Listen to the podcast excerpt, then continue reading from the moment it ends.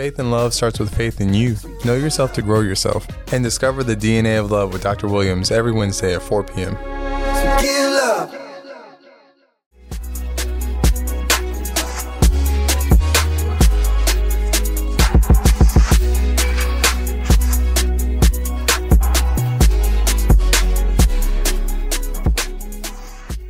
How to know when it's time to break up. So, if you want to give me your thoughts on that.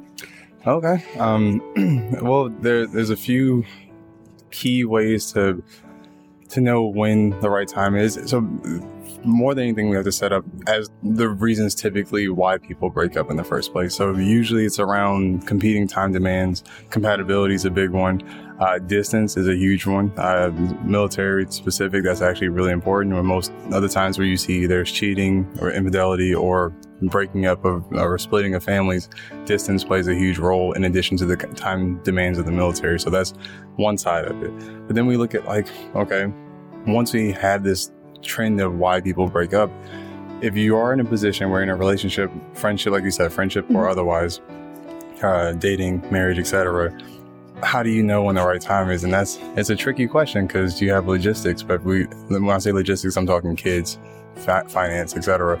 If you can remove all that and look at it just from a strictly emotional and one-on-one, like I'm dating this person standpoint, now we now that's that's where I think the fun begins. Uh, for me, at least as a, as a, as a doc, versus uh, the person in the relationship. That's where it gets kind of rocky for them, typically. So, more than anything, so we're looking at boundaries. Now, you're going to hear me say that a lot. Uh, boundaries are incredibly incredibly important for knowing when to actually leave a situation. Those boundaries are not just external towards the person, but internal, fighting against your own typical behavior or your own personal narratives. Uh, and you know, I think when it comes to boundaries, sometimes they can be hard to set up because sometimes you get a little emotionally involved in things. Sure. It's like, well, this person, you know, they were so sweet, you know, back then, back then, or, you know, you have these fond memories. But one person I um, actually listened to um, through a podcast, they said, I can come into your life and I can tell you exactly how to spend your money. But that's not going to work for you because you have this emotional investment. And you may know that this person really needs help and you want to help invest in that person. But sometimes it's finding those boundaries of what's healthy. And part of that is saving face internally, and that's setting your boundary or naming your price early. So if I draw a line in the sand for myself, anytime I find myself encroaching upon that line, I put myself in a situation where I have to look in the mirror and either accept that I'm disrespecting my own boundaries or it encourages me or gives me the energy now to actually maintain those boundaries towards the person that I'm actually connected with emotionally. And it, if you do it early enough, potentially uh, first date even you don't put yourself in a position where you're dedicating time which we talked about last week is currency like if i give you my time i'm giving you money essentially emotional dollars and i'm spending them on this person which is why people stay in those relationships long term because they've invested so much and you invest x amount of dollars into any particular person or thing by all means you feel obligated to see it out until that business sort of fails. Now, so as as the love doctor, you probably you know have a lot of people coming to you for advice. So, you know, what what advice do you say when someone comes up to you and be like, "Hey, you know, I really love this person, but I think it may be time, you know, to just part ways." What what's the advice you would give to someone like that? What are you gaining and what are you losing? And what are you willing to give and what are you willing to let go of? I think those are two important questions that people tend to ask right before they break up. But asking those questions early on is like the idea of a prenuptial agreement. It's an awkward conversation. The conversation starts with, you know what, I'm planning our divorce if it were to happen, which is tough. But it's it's a conversation that shouldn't necessarily happen in the context of a prenuptial agreement, but in the start of a relationship. Like just knowing, okay, well, if things start to go south for me as a person in this dyad, what does that even look like? Mm-hmm. And then what am I willing to commit to for myself and that person? And then what am I willing to give up? So if you're not happy, like happiness is something that people concede oftentimes for their kids, for the person that they're with. Like there is a such thing as loving a person so much that you give your love to that person and not yourself, uh, which is a very uneven dynamic. So now we're gonna look at some of what our you know listeners on Facebook are saying. Oh, I can't wait. So you know when asked the question, how do you know when it's time to break out? Um, one of our listeners said, when you've been together for five years and they haven't proposed. that's, a, that's a good one. Um, that one comes up a lot, honestly. When you think about the idea of like that time investment, like I've given five years and they haven't proposed, this is where questions become uh, data gathering opportunities. So I'm with someone for five years and they haven't proposed. I have to realistically ask myself, why? What's behind it? And it could be something benign. It could be nerves. Like there have been situations like with I'm married and like before proposing, like what hung me up on like when to do it was not wanting to mess it up. Mm-hmm. and it took a while to know not to mess it up or to figure out a way to do it in a way that felt best for me. Um, which is it, for each person might take some time. Or the more unpleasant uh, concept is that maybe this person doesn't want to propose. Yeah. And that might be true. Okay, so one of our other listeners said that they have a lot of debt that they don't disclose to their partner. Yes, that's a big one. So that's so we're going to talk about that on a different uh, day, particularly when it comes to the idea of trust and fidelity in a relationship. So if you have information, not just dating or marriage, but like from a even friendship perspective, if I have information that I cannot share with you, there's an implication that there's no safety there, or there's limited safety. Because if I give you certain data points and you judge me for them, and they are relatively now caveat, how much do they owe? because if we're talking several million, then, you know, that's a problem. But if you owe a few thousand because of a legitimate purchase or series of purchases, then by all means, conversate. Okay, and one of our other viewers actually said that when they're looking at other people, Oh my goodness. This one is so this is the question that's been asked for probably de- like decades, if not centuries. So I'm assuming you're talking about the idea of, of being caught checking out other individuals while you're with. What I'm picturing for this answer is that classic meme of the boyfriend walking with his girlfriend looking at the other girl. yeah. Um, it depends. It depends on what each, because there's this misconception that relationships are this uniform thing across the board, and it's not true. Like, you see typical trends and themes for sure, but every single relationship has their own dance that they do. So what's okay and what's acceptable for one may not be acceptable for the other. So you gotta ask motive. Is the person who's look because the idea of looking at someone else who's attractive is a natural thing to do. Human beings we look at things that are attractive. Um, we're evolutionarily like predisposed to do so. So to not do so is a choice. So you got to ask yourself to what degree the person I'm with is making the choice to not check out mm-hmm. the the backsides of people who are walking by. Um, it's a choice that's more difficult for younger men. I would mm-hmm. definitely argue 100%. Um, but it it's a choice nonetheless. Now, this last one I feel like is more of a joke, but someone also said that you know it's time to break up when they don't like cinnamon toast crunch. I, you know what? I would second that. In that relationship, right now. Uh, I would throw Reese's uh, peanut butter uh, cup cereal. I guess you could throw it in there too. Um, yeah, hundred percent. And that, that, that speaks to the compatibility. Like, I actually was on a date like uh, ten years ago, and I told a joke. It was a I don't even remember the joke. I do remember getting water thrown in my face afterwards. um, and in that in that moment, like whatever the joke was, I realized that me and this person we ain't gonna make it. Like, there's nothing here because this very benign level of compatibility with humor at a bar, we missed each other. Mm-hmm. Um, well, she, she didn't miss me with the water. Um, it was it was December in DC, so it was really really cold. But it was a good lesson to learn that don't stick stick it out early on in a relationship with someone who you're not compatible with, just to keep from being alone. Good, good advice right there. And we've been talking, you know, about breakups, and now we want to kind of get into the details of how to break up, you know, effectively. So, can you give me some information on your thoughts on that?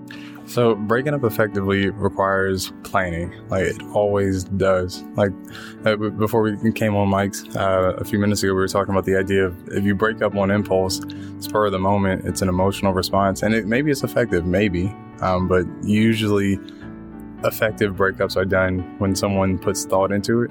And in theory, like like I said a second ago, like if you're breaking up effectively, that means you've given it some thought. You've planned out the time, the appropriateness of how you're doing it, and then the feelings of the person as you do it. And then most powerful way of respecting a person's feeling is not leading them on, um, which is done a lot by people who are stuck in limbo, not wanting to rock the boat, so they stay in a relationship to keep someone from crying. Which Yeah. sounds really cold as I say it, but it's true.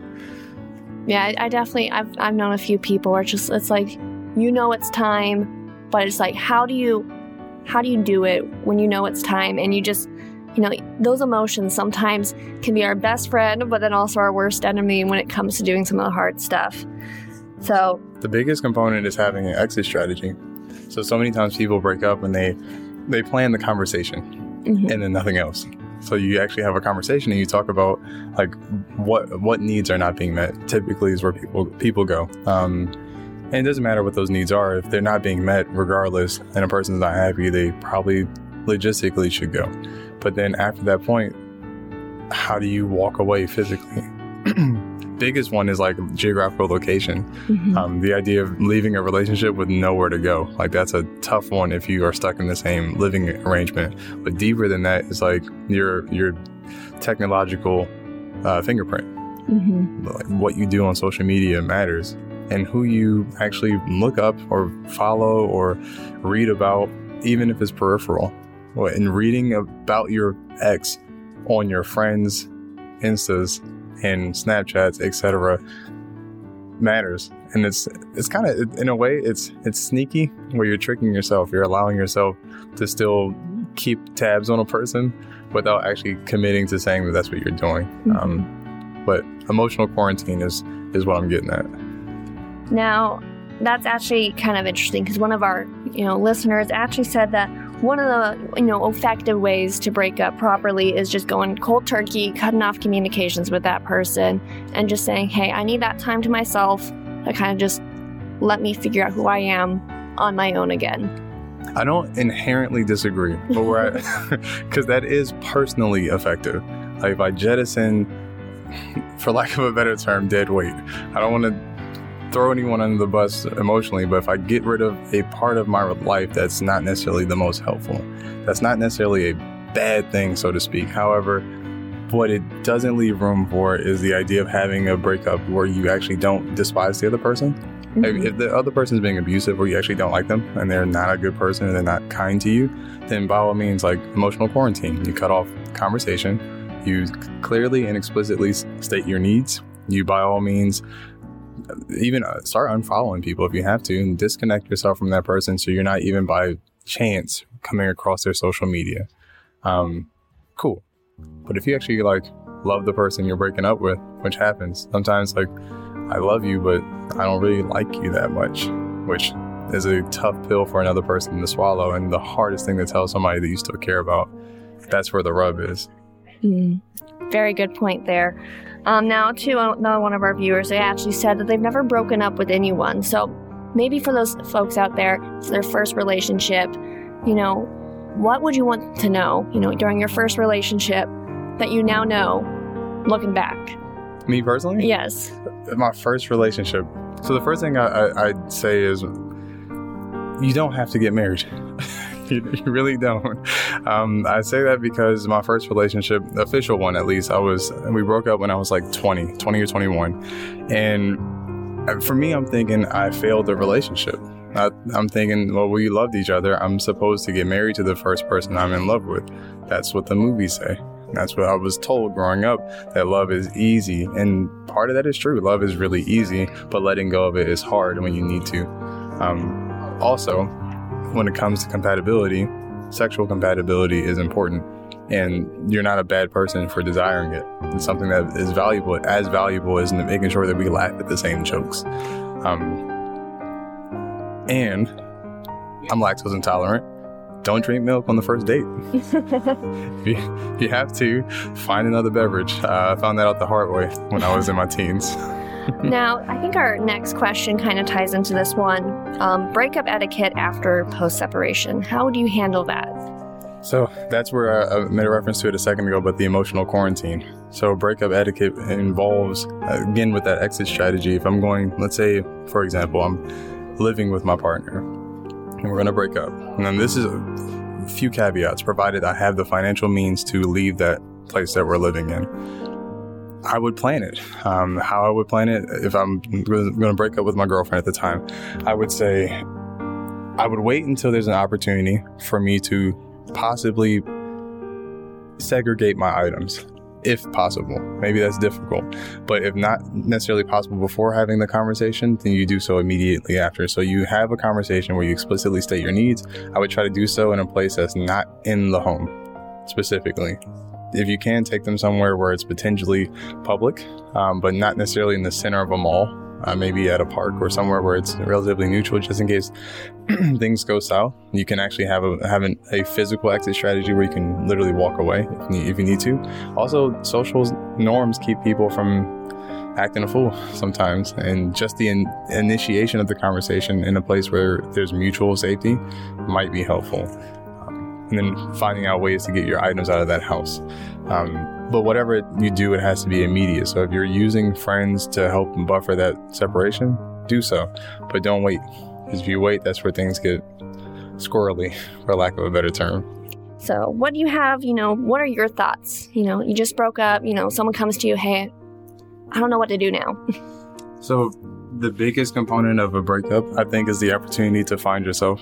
And I know that sounds kind of corny, but like, truly find yourself. I'm talking sisterhood of the traveling pants. Like, find your jeans, uh, so to speak. And we're oftentimes a breakup is an opportunity for self discovery. Is maybe during the relationship you didn't know yourself as well as you thought you did. Um, for better for worse, whether you're the breakup initiator or the one who's been, in, uh, ostensibly speaking, dumped or broken up with. Um, part of the fun in that is actually recognizing, like, okay, if I do this, my next relationship can be really successful. If I get to know who I am, I know what my needs are, my desires are, and where I find them in other people, my next relationship, I don't have to feel this way again, potentially. And if I do ever feel this way again, it's an inform- from an informed perspective where I got here because I chose to be here versus on the receiving end of a, dissol- a relationship disillusion, so to speak. Um, now, I, I like that you mentioned, you know, knowing yourself. And I feel like like I can be like, oh well, before I got in this relationship, I really felt like I knew how who I was and you know what I wanted. But then sometimes you know you grow up, you change, and life happens, and life changes your perspective on things. So I think too, it's always important to kind of, you know, reconnect with yourself, whether or not you're in a relationship. Get to know who you are because I feel personally that I can't, you know, commit enough to a relationship unless I am happy with myself. Sure a lot of relationships are like that moment in like a Disney flick where you have a couple who are, who are, holding hands and they're they're on the dance floor and they're spinning and it looks beautiful and they have their nice tuxedo and their beautiful dresses and they look really gorgeous. But in life, the dance itself goes on for months, years, and the more you spend, the dizzier you get, and the less you have a perspective on the world around you. And it feels great initially. That's why we have an early honeymoon phases after a while, you're spinning really fast and you're like, if I let go of this person, I'm going to go flying away from them and maybe crash and hurt myself. But if I hold on to this person, I can't see the perspective around me and I'm twirling, holding on for dear life. So that's the hardest part about breaking up. But the beauty of it is once you do let go, and if you can take that fall and let yourself hit the ground, which you probably will, you give yourself a chance to recalibrate. You get yourself to a point where you're actually feeling like, okay, I was dizzy as hell for a long time with that one person, but now we've let go. And I'm recognizing that the ballroom that I thought I was in is an alleyway. And it's gross in here. and I want to go. And I want to learn how to dance again with somebody else. And I think that's the, the beauty of moving forward of after breaking up is you get a chance to get back on the dance floor, so to speak, in life. Well, we are getting ready to wrap up. So, final thoughts. Anything else you would like to share? Um, it's a thought that I, I've echoed a few times since coming in. It's just patience, patience, patience. Like love can take a while and it can be slow. Develop it. Like treat it like it's something special. You take care of something good, that something good takes care of you. So take care of love.